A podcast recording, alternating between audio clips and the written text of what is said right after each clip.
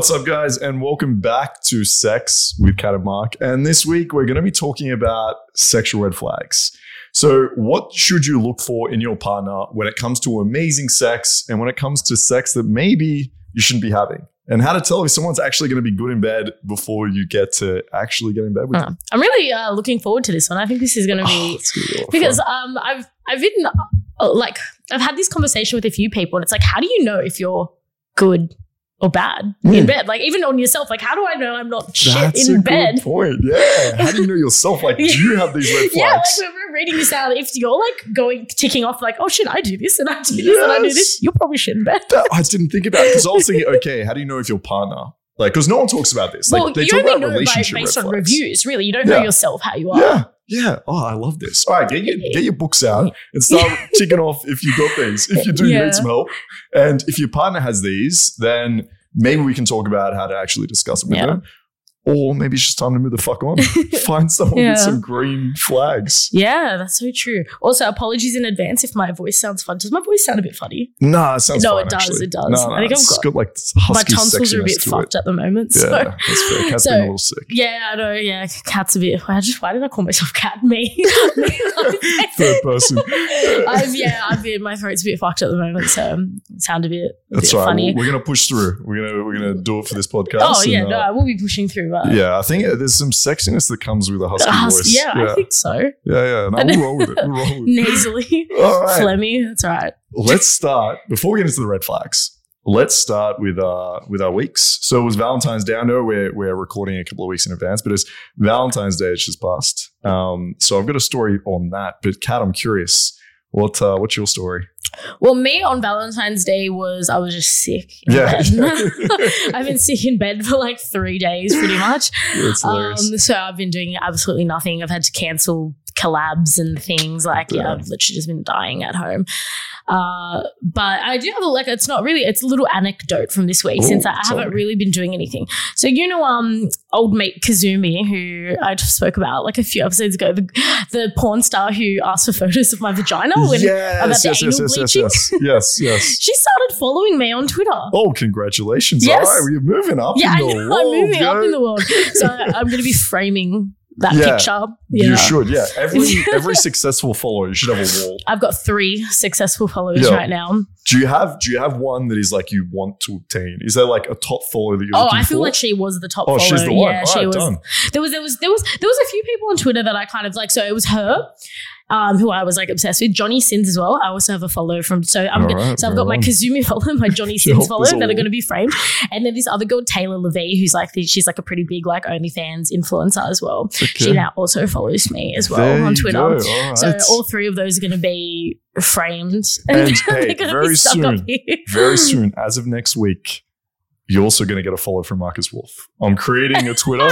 You can add that to the framework. It's going to be number 1 out there. You're going to get a follow from me. So this is that's probably the one that I've been waiting for the longest. Exactly. Yes, it's happening. And your Twitter you've somehow fucked it up before you even made it, because when I went and clicked on the link, it was like, this account is restricted. Yep, I got restricted right away. How? What did you post? I don't know. Did you post something like sexual? Let's not talk about it. Next week, there's going to be a new Twitter with no account restriction, and you're going to get a follow from me. So okay, we'll just have to wait and see. Yeah, all right. Mark, your story. My story. So it's a Valentine's Day story, very romantic. You know me. All about love. So what you? Yeah, all about love. Of course, very romantic. So we went to. I don't know if you know this. We went to a singles event out at Bondi, right? I was invited. I chose to decline. Yeah, you chose to die instead. So it's it was a lot of fun. There was a bunch of us there. One of the most exciting things of that night, watching 2 of our friends, I won't use names, 2 girls. There was a bit of flirtation going on. Oh shit! And so one girl, like, I went to dance with one of them. Right? Do I know these 2? You know these 2. I know who was there, I think. All right. So we'll leave it a bit of a mystery. But you can tell me off air, because the girls who went, I didn't get lesbian vibes off them. Well, hello. Oh, shit. Hello. So I'm dancing with one of them. Like, she's dancing with me. I had like my music in. She's like, the other girl pushed me out of the way. Like, she's a little bit tipsy. Pushes me out of the way. And then like grabs the music out of her ear. She's like, don't listen to this. And like pulls it. And I'm like, what the fuck is going on? And did they know each other? Yeah, yeah. Oh. And so I told one of them, I'm like, yeah, I think this girl wants to fuck you. I've never seen a guy be that territorial. I've never had a guy like push me out of the way. Like I was like, what the fuck is going on? She's like, I don't know. We're just friends. That 30 minutes later, she comes up to me and she goes, she definitely wants to fuck me. And did like, they both, was it a mutual wanting to fuck? It became mutual. Yeah, it became very mutual. So there was a lot of love going on that night. Oh my God. But nothing ended up happening, unfortunately. Well, unfortunately for you, yeah, because you got, oh my God, you got beat by a chick. Well, if I told you the names of the girls, you'll realize I wasn't by a chick. I wasn't into either of these two girls. Like, we're pretty close friends, so you'll find out when I give you the names. But anyway, there was another girl there. This is where the love story begins. This is where my romantic Valentine's Day love story begins. So, European girl. I don't think you've met her before. I've met her once or twice. So me and her are chatting, we're getting along. Anyway, we end up back in my place, right? So we're in my room, you know what's going to happen. But this is the interesting part, Kat. So this girl's very spiritual, right? Oh, so fuck's sake. She was dancing, it was very like spiritual. And I'm into that shit, you know that, right? I know, you love your crystals and your horoscopes. Yeah, I don't even know what it's called. It's how not in touch with the fucking earth I am. So here we are talking about BDSM. She's like, yeah, I've got a ravishment fantasy. Like, I like them guys. They're rape, essentially. Oh. Fantasy. She's like, yeah, I'm into like the day-to-day little girl. She's so like, my fantasies, essentially. Like, she's ticking my boxes right now. Yeah. So I'm like, all right. But before we get started, she's like, but before we start, I need to check your energy. And I was like, I was like, excuse me? Like, I've had girls before be like, I need to see your dick first, or like, she's like, I need to check your energy. Okay, stop. Let's rewind. You've had girls say, I need to check your dick first. That was not escort. No, they're like, I need, and I'm like, all right, have a look. Yeah. Like, wait, like in the club, like, hey, you, me, corner. This has been in the club. It's been on Tinder dates. It's rare, but I've had girls. Yeah, they require a dick pic. Before, well, I know, up. Like that is 100%. That isn't uncommon in the escort world to like check a client's dick before you fuck them. Okay, I didn't know that. Oh, yeah, well, like it's a thing. Okay. I mean, I don't really do it. Like usually, I'll just check it when they kind of whip it out because I feel a bit awkward being like, "Hey, pull your pants down." Can I please inspect? Yeah, it just makes it a bit awkward. Like I will inspect it when it gets to exactly. it. Exactly. Right? Wait till it's naturally. Yeah, the time. Like so, the inspection happens naturally. But some, I've heard from clients that some girls are literally like. They walk in, it's like, drop your pants, like, immediately. That's funny. So, maybe these are, like, sex worker girls that are just so used to that. Well, yeah, I got an energy inspection, though. Yeah, okay. Let's rewind and go back to that one. So, what do you mean? So what do you mean? I was like, oh, calm down for this. This sounds kinky. So, we're sitting there looking into each other's eyes, and she goes, okay, give me your hands. And so, she does that. She does this. She holds my hands. She doesn't. Am I your hands or am I her hands? You're me.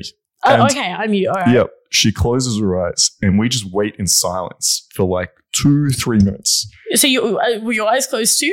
Well, at first I was kind of This is in the middle of the bar. Then I'm like, hang on, wait. No, this is back in my place in my bed. Oh, shit. My bed. Oh, okay. So would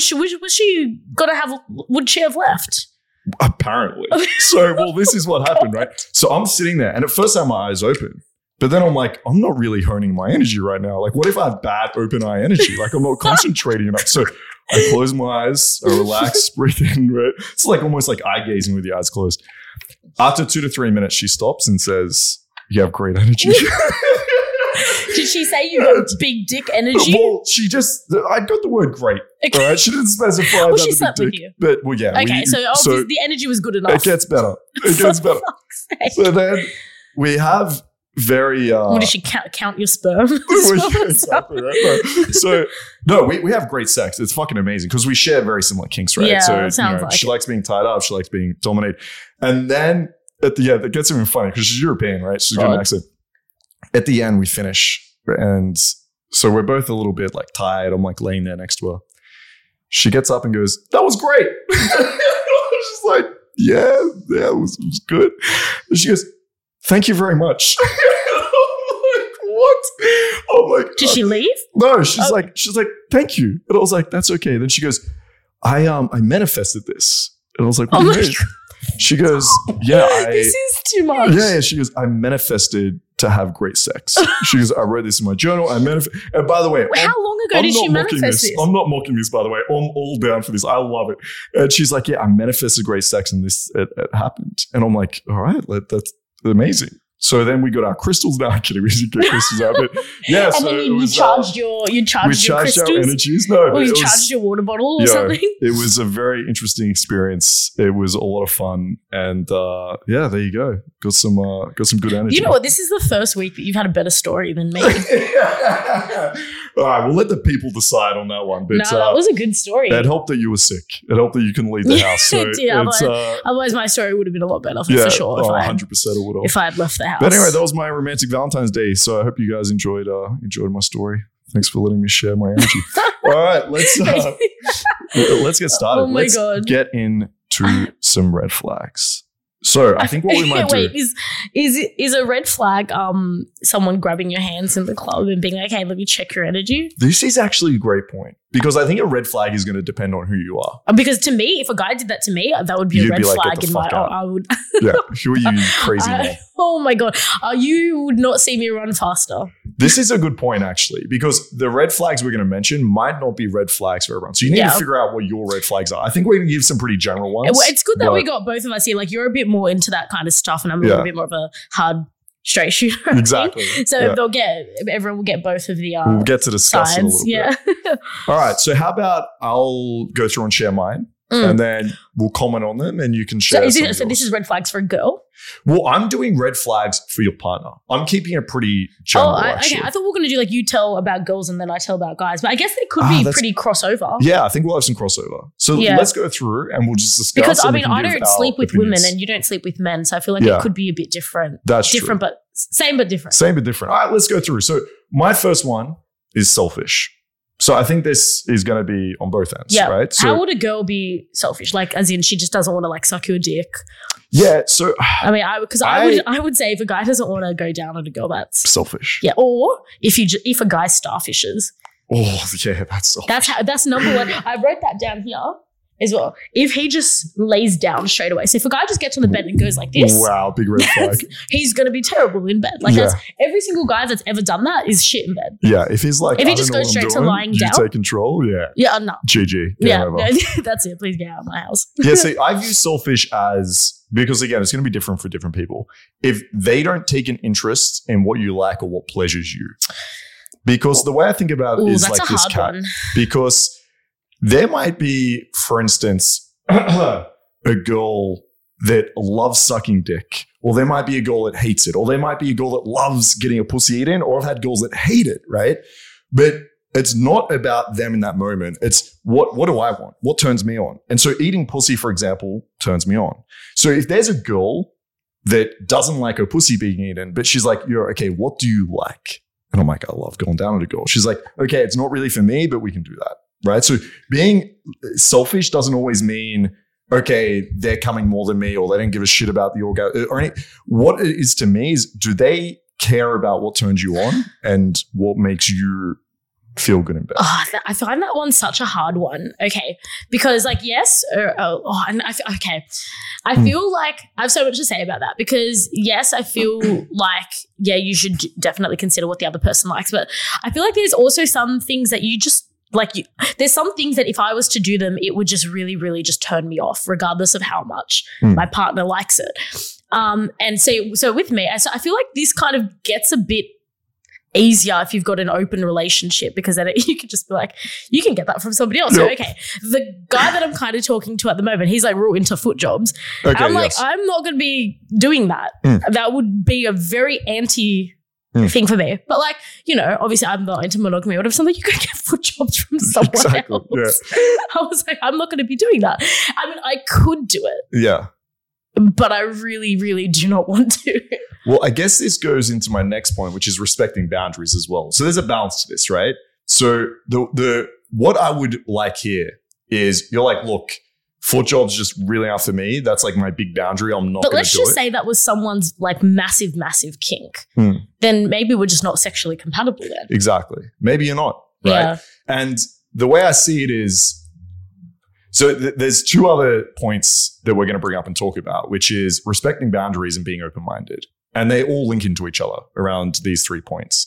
And the way I see it is, you need to respect boundaries. So if there's a girl that's like, I don't like anal, I've tried it before, I'm not down. I think trying it is definitely a key word as well. you don't know if you like something to try it. But I mean, if you've tried something and then you know you really do not like it. And then, so I think it's a red flag if someone keeps pushing it. Mm. If the guy then is like, what about anal tonight? What about now? Hey, can we try this? It's like, yo, I've told you.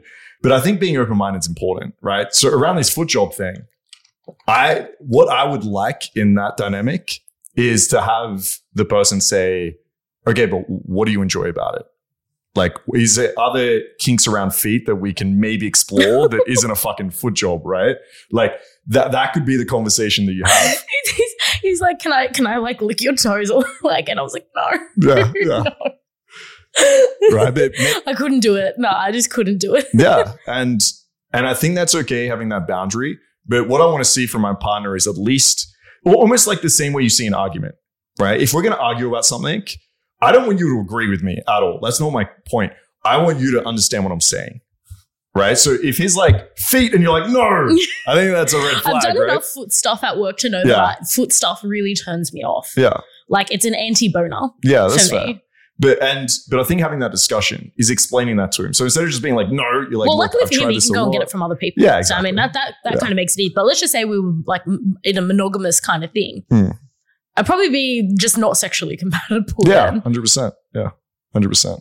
But I think that there might be things that aren't so important. Yeah. Let's say, right? So for him, maybe it's like that is his fetish and he needs it and it's 100%. Or maybe it's something else and he's like, yo, I like to tie girls up. It's not a big requirement, but I like doing it. Now, if the girl is just to be like, no, that's a red flag for me. But if she's like, why do you like it? What type of thing? Because there's compromise that can be had. But at the very least, I want her to listen and understand and then tell me no. Yeah. But if there's just like a flat out no, to me, that's too closed-minded. You're not listening. There's no communication there. And to me, that's a red flag, right? And definitely onto your point about pushing. Like, so there was this guy that this was like, maybe like a few months back, I was seeing this guy for a bit and he was like, oh, I want to have a threesome with you and like your friend. And I was like, no, that's weird. Like, I don't want to have a threesome with like me and my friend, like outside of work. And he's like, oh, but like you work together. And I was like, you probably know who this friend is. Okay, yes, I do know who this friend is. And I was like, that's a bit weird because like when we sleep with each other at work, it's a bit different. Like we don't just do it in our personal life. Exactly. And he kept pushing like every day, asking. And I was like, this is just a fucking turn off now. Where he asked like, when it got to like the third time, I was like, this dude, like, yo. It just sounds so needy and like, you're just not listening. Yeah. I said no, like fuck. And this, again, that's why I think these 3 points are so interrelated because it goes back to being selfish, right? It's like, has he asked you what you want, what your fantasies are, what you want to achieve? Like, I think we spoke about this a couple of weeks ago as well on the podcast is, if you really want to explore your personal fantasy that bad, then start by exploring the girl's personal fantasies first and then bring up yours. But yeah, if you're just pushing for it over and over, fuck off, right? It just becomes needy, weird. It's a turn off. Yeah, well then that was the end of that. Yeah, that saga for me. I was like, done. No. Yeah. And I told a few other people about it as well. I was like, that's wrong, right? And everyone that I told 100%. Was like, oh my God, like block his number. So that kind of ended that pretty quickly. Yeah. No, fair. All right. So that's selfish, not respecting boundaries rather is a red flag. Let's move on to my next one, which is putting the blame on your partner. Or basically not like taking responsibility. And so this comes in a lot of different shapes and forms. One is, you know, the guy that can't get hard and then will be like, oh, I usually get hard. It's usually not a problem, implying it's the girl's fault. It could be the girl not being able to, like not coming. And the guy's like, I always make girls come. Yeah. Like almost like, what's wrong with you? So I think, again, it comes from both the guy and girl's point of view here. But it's a red flag. If your partner is making you feel bad for a poor sexual outcome, then I don't see the sex getting any better. Because if he can't actually take responsibility, then he's never going to improve, or vice versa, the girl. Yep.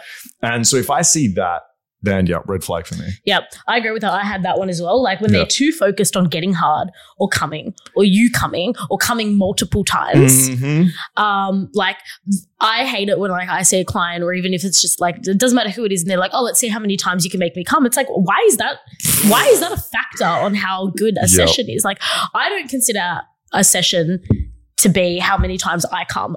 Because there have been sessions where maybe I wouldn't have come, but that doesn't mean it wasn't an amazing session. Exactly. Like, because coming, it's just like, okay, sometimes if you just hit someone on the right angle, you can make them come even if everything else about the session was not very good, right?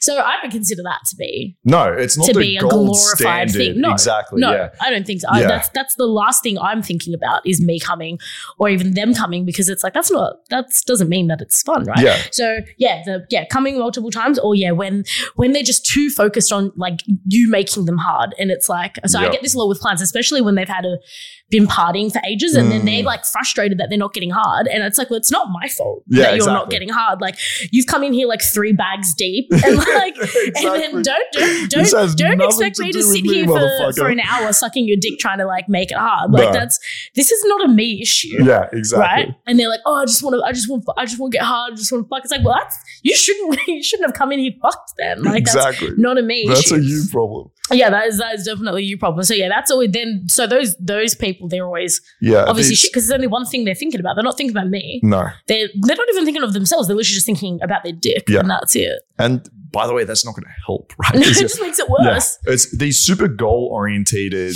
people. Yeah, red flag for sure. And pleasure only happens when there's no pressure. Right? The minute there's all this pressure on reaching a goal, getting a certain number, like you just said, reaching an orgasm, it's never going to be enjoyable. Mm. It's never going to be fun. And so even if the girl does come, but it's under this context, she's not going to enjoy it, right? If you've just been like, have you come yet? What about now?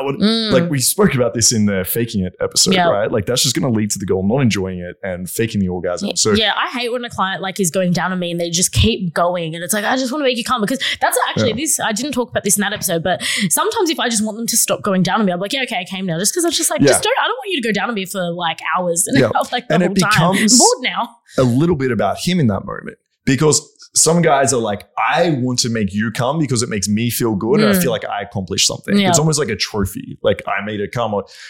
Whereas you want it to be about you. Yeah. It's like all the guys should matter is that you're enjoying that experience. Mm.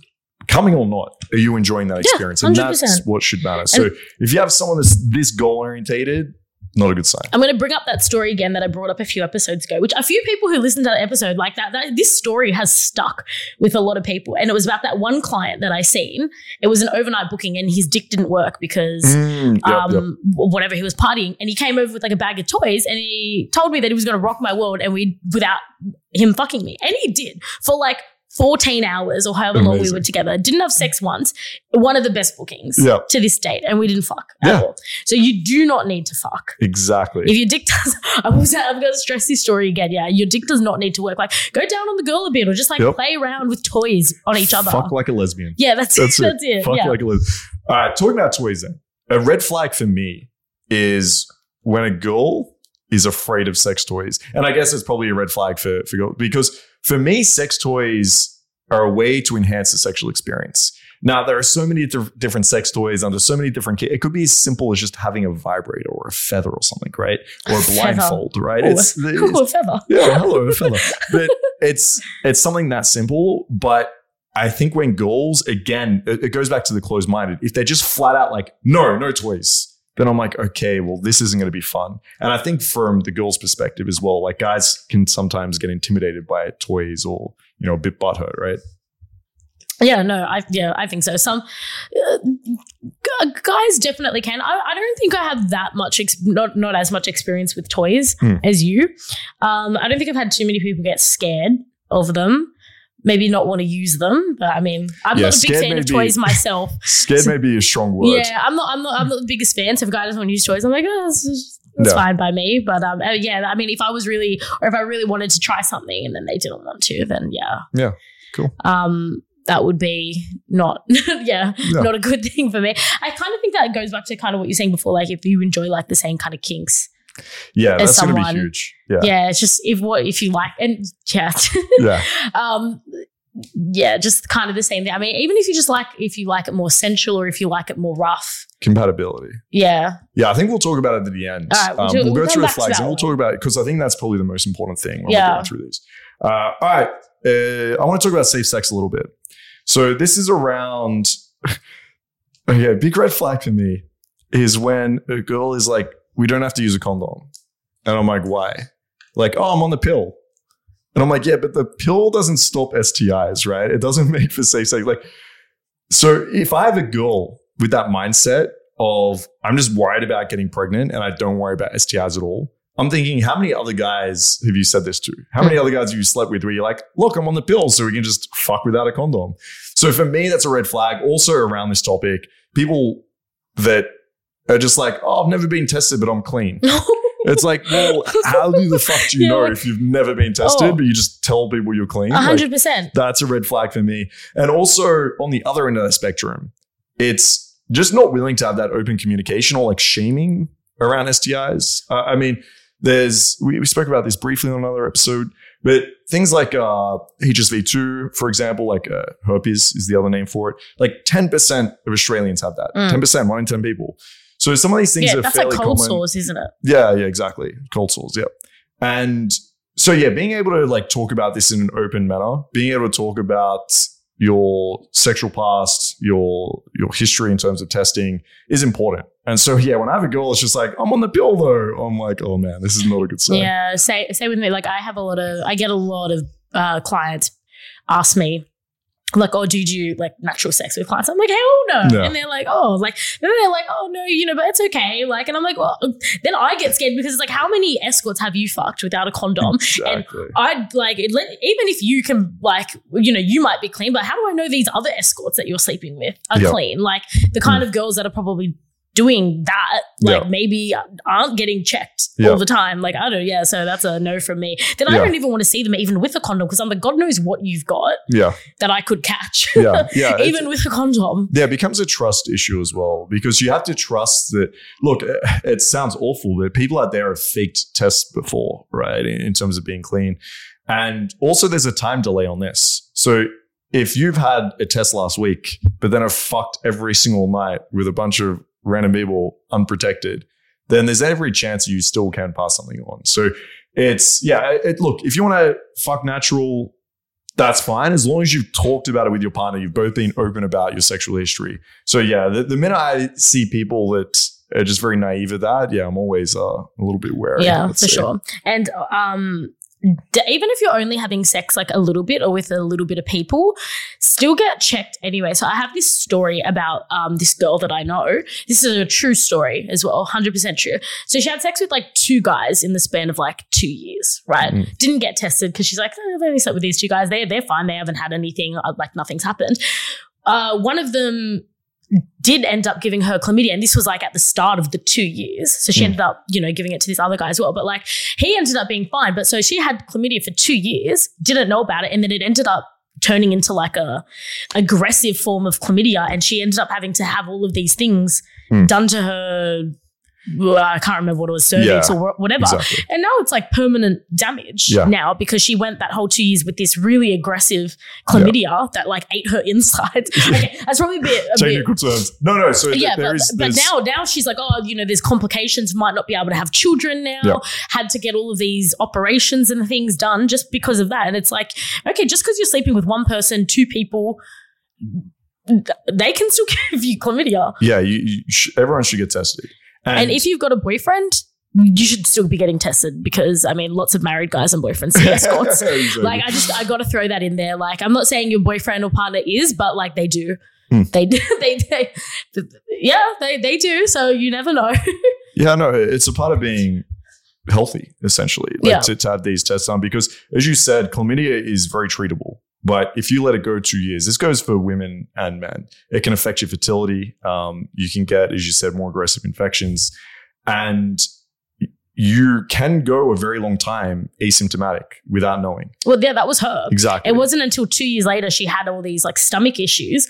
And then they ended up realizing that she had chlamydia for like 2 years. Yeah. That like was literally like attacking her insides. And it's something, I'll need to check the stats exactly, but it's almost like half of the women that have chlamydia don't know they have it. Like it's asymptomatic and or it's a small percentage of men, but even for men. So there could be a guy that, as I mentioned, has never been tested and is telling you like, I'm clean. Like I, you know, they're like, my dick's not on fire. It doesn't hurt when I pee. I don't have, you know, things.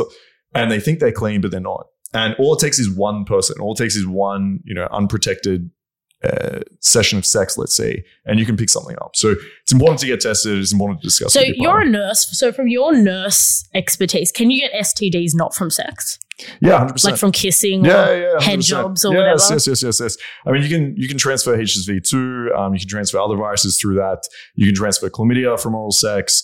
100%. Yeah, 100%. Now, it's less common for that to happen. And also for things like the more serious STIs like HSV, Hep C, things like this, then no, you typically can't get it from oral. But yeah, you can get STIs from non-penetrative sex. Mm. It can happen 100%. Yeah. So yeah, it's important to stay checked up, get clean. There are other ways of protection that you can use, things like dental dams and stuff that for oral. It's like basically a plastic sheet, but it doesn't feel very nice. I don't often encourage it. You could just do oral with a condom. Yeah, for guys, yes, yeah. 100%. You could do things like that. Oh, is this for a guy? I mean, like to use on a girl. Yeah, you can use Well, that's interesting. Yeah, it's not the nicest sensation. Yeah, look, I think from oral, like, I mean, I think it's from what my GP told me, he's like, it's quite low. Yeah, it's a super low risk. Yeah. And the infections that are spread from that are usually relatively treatable. So it's something with my clients, I'm not there being like, okay, use a dental dam every single time. But I definitely encourage condom use and just being safe and careful and vigilant. So, and just honestly, I think the best thing that anyone can do is to obviously, practice safe sex, but even just on top of that, it's just getting tested. Yeah. Because, I mean, you can get... Yeah, 100%. So many people can get whatever from whoever. No, be careful, get tested. All right. Next point is for me, one of my biggest red flags in my clients. So talking about from the men's point of view is not being able to handle or take feedback. Right? So, yeah, but that's an after the fact. Yeah, but no, it's a during the fact too, right? So, like if you say slower, exactly, faster, exactly, harder, okay. A little to the left, right? Like for the girl's point of view, right? If you're going down on a girl, she's like a little bit to the left, and then the guy gets all butthurt. That's a huge red flag. But also the other way around. Like if you're a guy and you're like, oh, can you just do? And the girl's, I know what I'm doing, or some shit like that. Yeah. And it's like there's another big red, like this breakdown in communication. Yes, exactly. And if you can't take feedback, you're never going to improve. You're never going to get better. You're never going to meet that compatibility. So for me, that's a huge one. Yeah. All right, I have a few more that you didn't go through, but maybe this is not so much with women, but these are definitely things that I've noticed for a guy. Shit kisser. Oh, yes. Okay. There is a 100% correlation between if someone can kiss and if they're good in bed or not. Anyone that I've had who's rocked my world in the bedroom is an amazing kisser. And every single guy that I've had that has been really terrible, cannot kiss. I don't know why that is. I feel like that's the first thing you learn. Yeah, is how to kiss. That's like it's like I don't know what analogy I can think of. No, it's like the first thing. It's like you wouldn't go into making like a souffle before you can like make toast. Exactly. That's what I thought it is. You can't make souffle. Like I just can't. Yeah. Have you ever met a chef that's like, oh no, I don't do cereal and toast, but I can do like croquembouche. No, yeah, exactly. No, if you can't do cereal and toast, you can't do shit.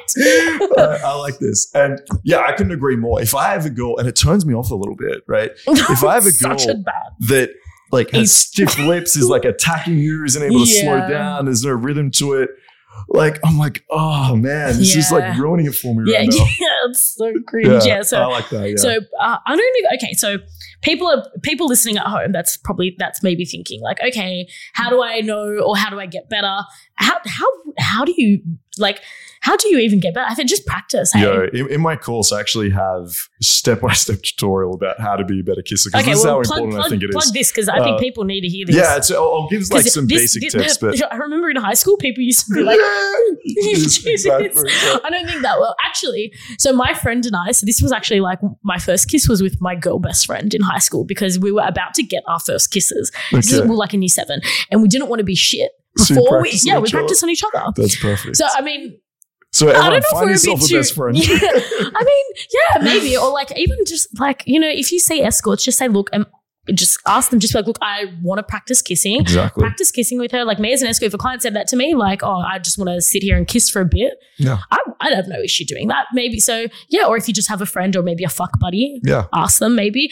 But yeah, I think practice, eh? Or, yeah, and practice. Get Mark's guide. Get my course. Yeah. I'm curious to hear about Mark's course. Yeah. Yeah. I mean, a couple of tips here. I think is number one, just slow down, right? Because even if your partner or the person you're with loves a very passionate, fast, like aggressive kiss, you can build up to that. So always just start slow. Because the worst thing I find is when a girl just like, fuck it, it's like, slow down. So as a guy, or even as a girl, but I'm usually coaching men, but you start slow, soften your lips, right? If you're tense, then it's not going to feel soft on the lips either. So just soften your lips, relax. Don't start with a tongue. Again, even if your partner likes tongue, slow down. You can work your way into it. Exactly. Maybe a little bit of biting. Yeah. Slow, right? Work your way into it. And then like slow, like, you know, body language. Body language is huge. That's my next one. It's not just, it's not just your lips that you should be kissing with. Use your hand. Like you can run up the girl's hair a little, pull her hair a little bit. You can run your hand up around her neck, hold her by the waist. Like use your hands as well, and then have some rhythm to the kiss. It shouldn't just be like you're just trying to aggress. Make it slow. So there's some quick tips. Everyone get Mark's guide or practice with a friend. Yeah, or find a best friend. All right. So my next one is, so they were kind of just leading on from that. So yeah, when they don't know what to do with their arms or their legs. Like, so like we might be kissing, but like they might just be like, let's just say if we were sitting next to each other, they might just be like, just leaning over like this. It's like, no, grab me. Like choke me, pull my hair a little bit. Yeah, rub your hand up my leg, pull on my clothes a bit. Yep. You know, things like that. Like get into it, exactly. Like into it. Like I hate it when like if they're just like there and or they're really awkward, like they're touching me or grabbing me, but it's just like in like awkward spots or like just really awkwardly. It doesn't flow, they're not present to the moment, right? So if they're fucking you, they're just thinking about their dick. If they're kissing you, they're just thinking about their lips. And that's like, it. And there's no other thing. Collaboration with the rest of the body. So the one red flag. This I'll get into in the end. So like, the one of the biggest things for me to make a session enjoyable, which regardless of how the penetration is, this will just like bring it up by like 5 points. Penetration aside is the arms and the legs and what you're like how the whole thing is going. Yeah, perfect. This before we've even got to the fucking, like you've already got bonus points. There you go. I like it. Okay, so this is, so see, I don't know, maybe girls do this, but guys do this more when they talk big game. Every single guy that I've ever been with that talks of big game has never had big game. When they talk big game, so when they say they're going to do a lot of kinky things, I find that a lot of the time they just say that. Interesting. See, I'm the opposite here. If there's a girl that talks a big game, I usually feel like she can deliver. Right, that's been my experience because it's really this is a big sign for me. If a girl's open about talking about sex, her experience, what she likes, what she doesn't like, I know she's experienced that for herself.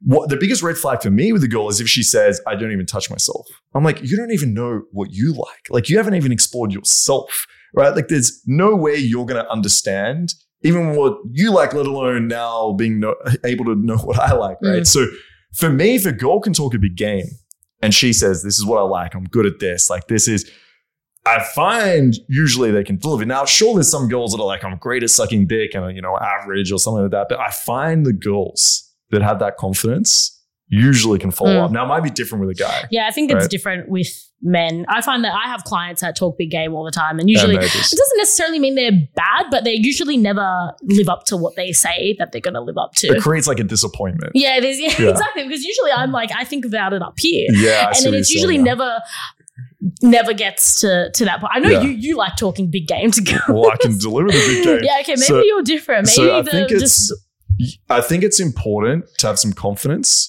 But you don't want to create unrealistic expectations. Is probably the way to say it. Maybe don't say things that you can't deliver on. Exactly. Is probably a better way of phrasing it. Okay, this one we spoke about in another episode when we're talking about oral. So, if a guy doesn't go down on me. Selfish. That's... See you, bye. Doesn't even need to be more said about that. That's just it'd be the same with a girl. I feel like if I was a guy, I wouldn't trust a girl that didn't want to suck my dick. Again, like to me, it comes down to the intent. So if there's girls that are like, look, I've sucked dick before, I just hate it, it's just one of my like big things I don't want to do, that's fine. But I would like her to follow up with, but what else do you like? If this is the type of girl, I don't like that, I don't do that, and they just want their one style of sex and they're not willing to explore, try anything else, that's a problem. But if it's just one thing, like I don't want to suck dick, that's fine with me. I don't mind. But maybe you don't really like it. But maybe she says, I don't want to be tied up, right? It's like, that's fine. Like you could pick any one of my kinks. Like if she doesn't want to do that, that's fine. But you need to be open to something else, or at least exploring, trying, understanding something else. So that's fine. If you don't want to get the shit bitten out of you with a cane, that's cool. Okay. But it's like, what else are you able to explore? I feel like oral is a bit different though. Like I feel like oral is really important to a lot of people. Maybe not so much you, because you're into more kinky things. It's different. But to an average Joe, oral would be half of the experience. You're taking away 50% of the experience. Yeah. So yeah, look, if you're not down for oral, like that's fair. Red flag for me. And usually the guys that won't go down on me, they usually end up very good. Exactly. Yeah. This is just a red flag. They're not willing to go down on me. The reason this is a red flag is if they're not willing to go down on you, they're probably not willing to do anything else but like put their dick in you. Yeah. And it's going to be shit sex. Yeah. They're not open-minded to or to learning. Exactly. Yeah, I agree. So this is just another one. If a guy has either never had a girlfriend, or if he's just not had, like he's got a low body count.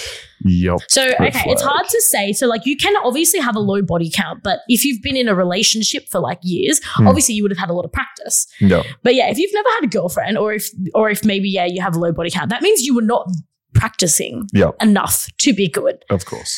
I find that guys that have been in long-term relationships before are always the most amazing men in the bedroom because they would have had years of practice and feedback because... With me, I feel like that's definitely how I got good is because I spent like 7 years of my teenage life in relationships and we were sexually active, and it was obviously when you're younger and you're experimenting, and we weren't shy to say, I didn't know how to suck a dick. So I was like, how do I do it? And they didn't know either because they'd never had their dick sucked before. So we were figuring out together. I was like, does this feel good? And they're like, oh, maybe do it like this. So I was literally like, trained into like how to do it properly. 7 years of training. Yeah, I was basically trained into like how to do it. Good. And it was the same for them as well. Like, you know, I was like, exactly. Like little to the left. But when you're young and it's your partner, it's a bit easier to do, especially when you're both virgins and you both don't know what the fuck is going on.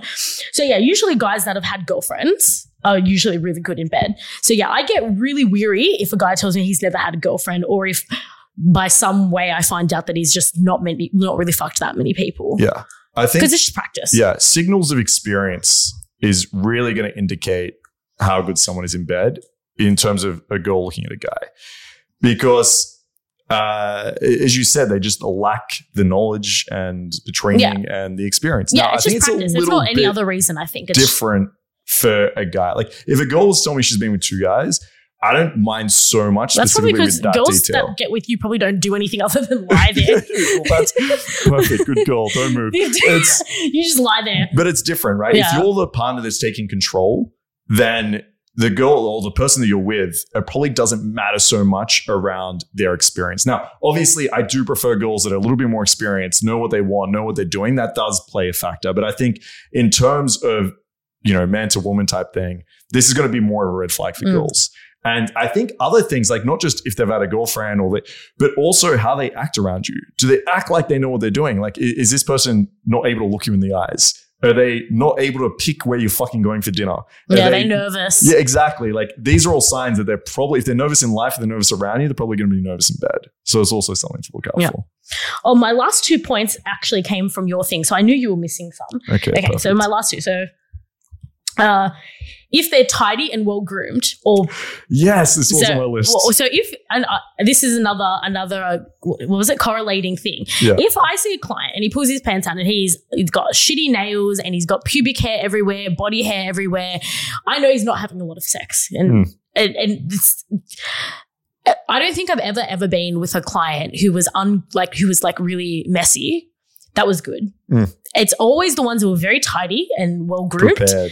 Yeah, because they're prepared. Yeah. They're clearly prepared. They're having sex a lot. They know, and the second thing, they know what women want. Yep. Most women don't want a forest down there. Exactly. And really a guy with filthy nails. Like if a guy's got filthy nails, get those away from me.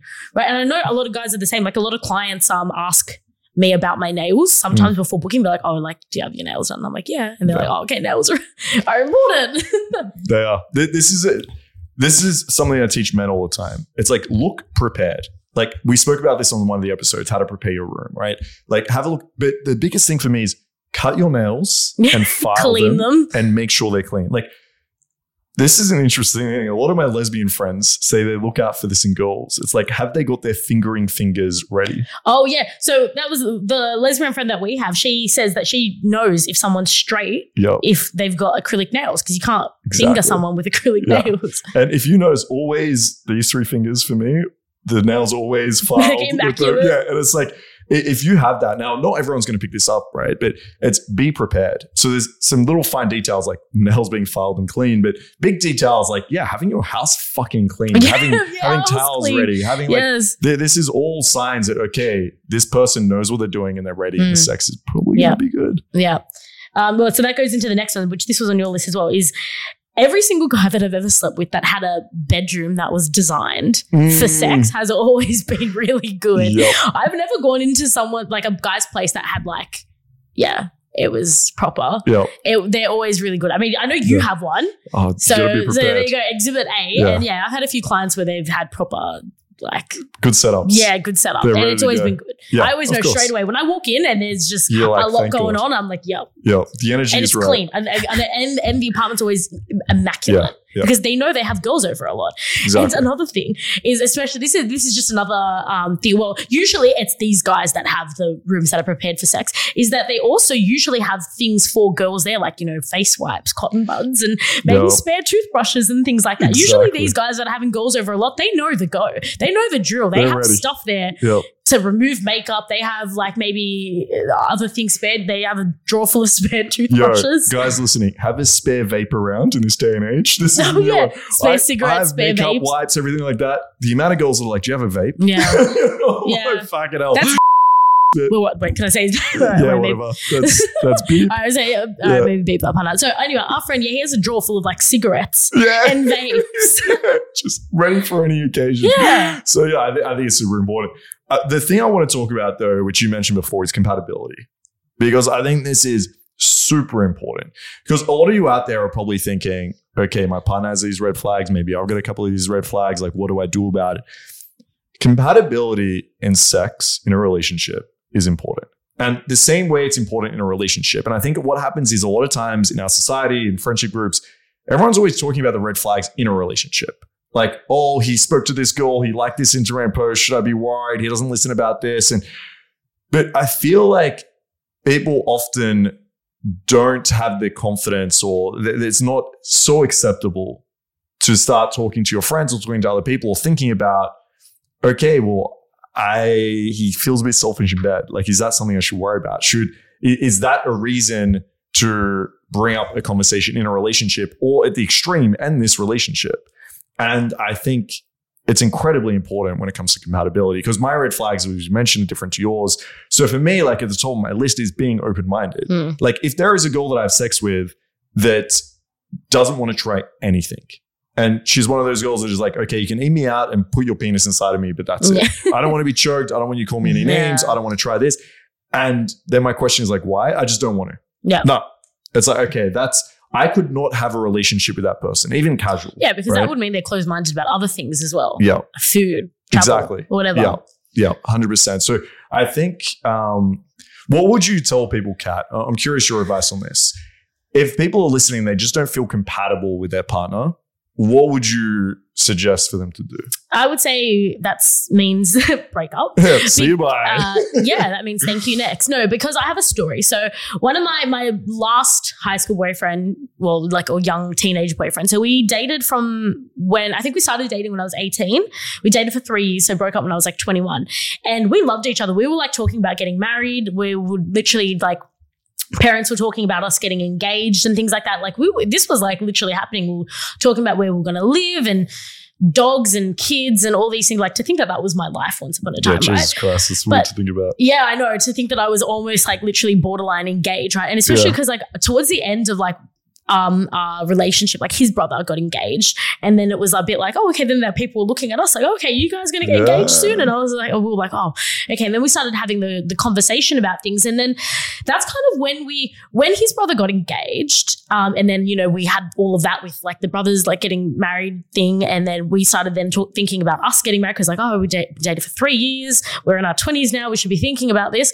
We then started to realize that we were just not compatible. Like we maybe were more so when we were 18 and we first started like dating, but then once we got into our 20s and we had finished uni, or we're about to finish uni, and we're about to enter the world as adults and thinking about things like moving out, growing up and things like that, I realized that the things that I kind of liked fundamentally were really different to the things that he liked. So not even just in the bedroom, but outside of the bedroom too. But so in the bedroom, like I like it when a guy is more dominant, but I feel like he also liked a girl that was more dominant. Yeah. So there was that sexual incompatibility from the get-go. And then towards the end of the relationship, obviously when you're dating someone for 3 years, the sex, especially when you guys are not enjoying the same kind of sex. So like there were lots of times where I would say like, oh, I want to be tied up, I want to be this and that. And he was just not into it, because that's probably what he would have liked to happen to him. Like he, and I'm the same, like I wouldn't enjoy doing that to somebody else because I've had to do it to other people and I don't really enjoy it.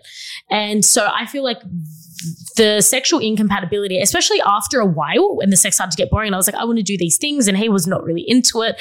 We started just like, maybe we were having sex once a month or once every few months, right? So we just ended up not really having sex much, probably because the sex got a bit, wasn't what either of us were wanting. And then we also started noticing incompatibilities in other forms of life. Like he wanted to move to the suburbs and have kids, and I was like, no, I want to move to the city.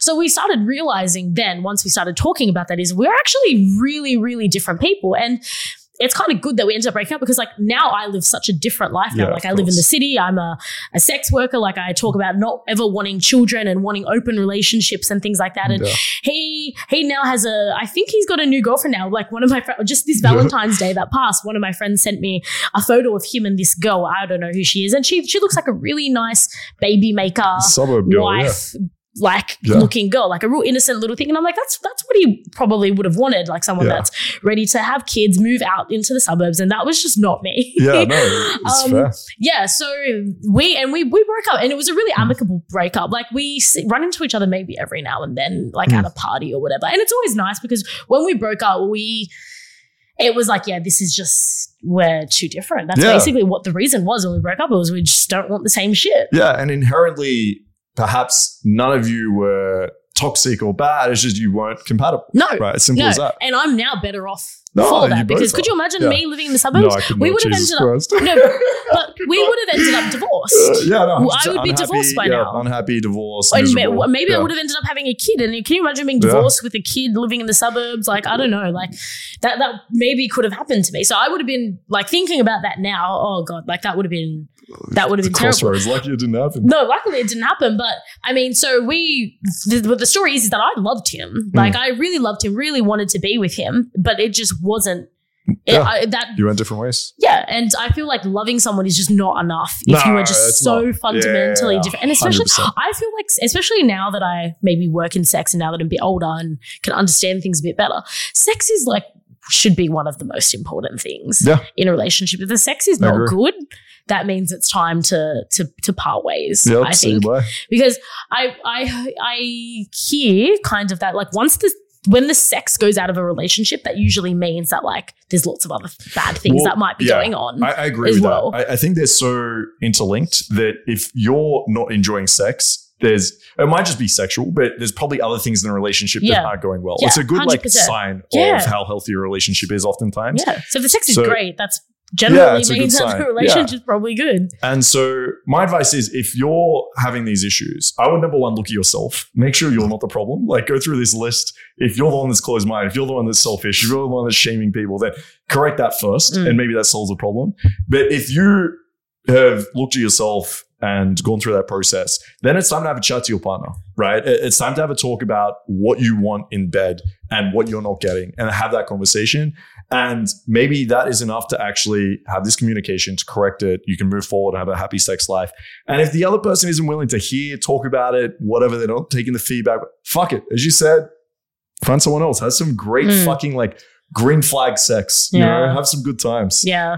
There's definitely been guys that I was seeing, like, that maybe I wasn't really that into them at first, but then when they just rocked my world in the bedroom, I was like, okay, I kind of like him now. Yeah, what a nice guy. I actually kind of like him now. That's awesome. So, yeah, I feel like sexual compatibility is just super important. Yeah. All right.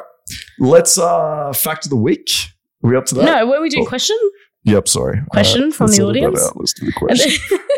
You always skip to the fact. I get excited about the fact every time. All right, question of the week. Kat, you got a question for us? It kind of goes on from what we were just talking about is what actually makes someone good in bed? Like, so these are the signs on how you can maybe infer if someone might be good. But then once they're actually there, what actually makes, like, when you were thinking about a girl and you're like, yeah, fuck, she was good in bed. Why? Yeah. Why was she good in bed? That's such a great question. All right. This is my opinion. So I think number one. And this is going to be very different for both of us because you just like your girls to just sit there and shut up. No. So number one is. Sit down and shut up. No. No, number one is the sexual context for me. So if she can play into that context, whatever it might be. So it could be, you know, we mentioned at the start of the episode, like a rape fantasy, right? If she's willing to involve herself in that, it could be the daddy little girl kink. It could be something like, if there is a fantasy that can be in the background as a sexual context that is really hot and she's able to like take part in that, I think that makes great sex. Number two is communication. If she's actually willing to tell you what she likes, where, you know, where she enjoys the pleasure, what type of context she likes. If she's open to me talking about that, if there's some level of communication, usually through dirty talk, then I think it's going to make it good.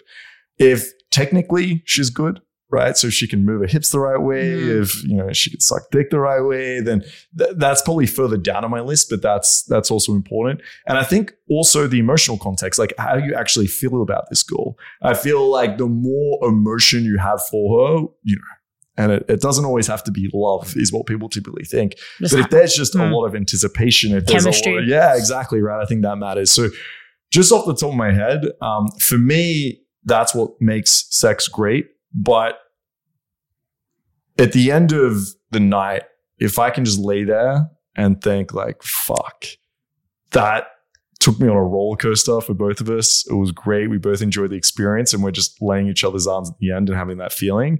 That is like what sex is for me. So what about you, Kat? What are you?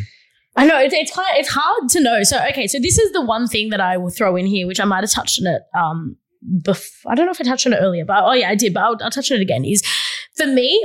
So I know some people just go straight into the, like, did he make you come? Or like, how many times can I make you come? That is not an indicator for me. Maybe that's because I'm a bit different to other girls. Like I don't struggle to come. Some girls might. So maybe if a guy can make a girl come, maybe that's a real life-changing thing, or like maybe it doesn't happen that often, and then maybe they would put them in a bucket that's like up here. But for me, no, if you make me come, everyone makes me come, you're not special. Yeah, you're not special. You can be shit and still make me come. It does not. Like that does not impress me. So I can not come but still have a really good time. So definitely for me, I think what makes someone good in bed, so the first thing is kissing. Can they kiss? Okay, yes. And then second thing would be what are they doing with their hands and their legs? Like, are they grabbing me, you know, putting their hands in the right spots? You know, kind of, I want to really feel like they're kind of into me, like they want to like ravage my bones kind of thing, which, you know, what you were saying about that emotional connection, I do find that usually when there's a spark, like it doesn't necessarily have to be love or that you want to date or whatever, but sometimes you can just have a spark with someone where you kind of just both really just want to jump each other. Usually they're always really good experiences when there's that, I don't know, mutual just having the hots for each other. Because I get that with clients all the time. Like, this doesn't necessarily mean that I want to like be with them, but sometimes like there might be that little spark of like, sex, you might just get along in a sexual way. And it's like, actually, I'm kind of excited to sleep with this person now.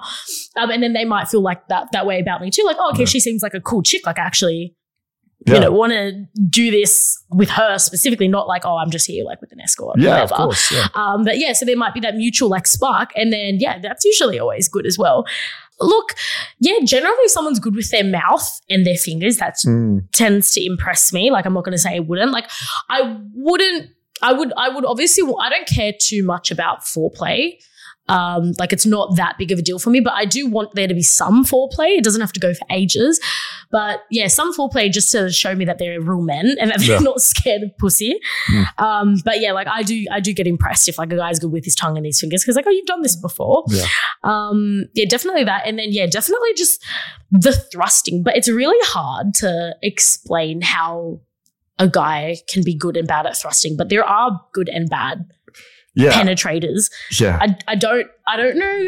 Like, so I don't know how to explain what makes someone good or bad in terms of penetration, but it, This is my view. There's two types of penetrators, right? There's the one that is just the bunny that just does this over. That's never and good. And then, yeah, I mean, to be a good penetrator or thruster, I feel like there's angles. There's a flow. Yeah, you need a angles to it. Exactly. Your hips are what matter here. Like a lot of guys are just in and out. If you shift your hips in the right way, find the right angle the girl wants, and then have a flow with that, right? So it's not just the same movement over and over again. You're using your hips like a dance in a way, right? So yeah, you're right. I couldn't agree more. Because this is another point as well, is that I've had some really, really good sessions with guys that had below average size penises, but they just knew how to thrust it. Yeah. And like, so they didn't need a big cock. Like, and I've had sex with guys with big dicks that were not very good because they just thought that having a big dick meant that they'd be good. And they just didn't know what they were doing with the rest of their body, or even with their dick. Like it was just boring motion. Like,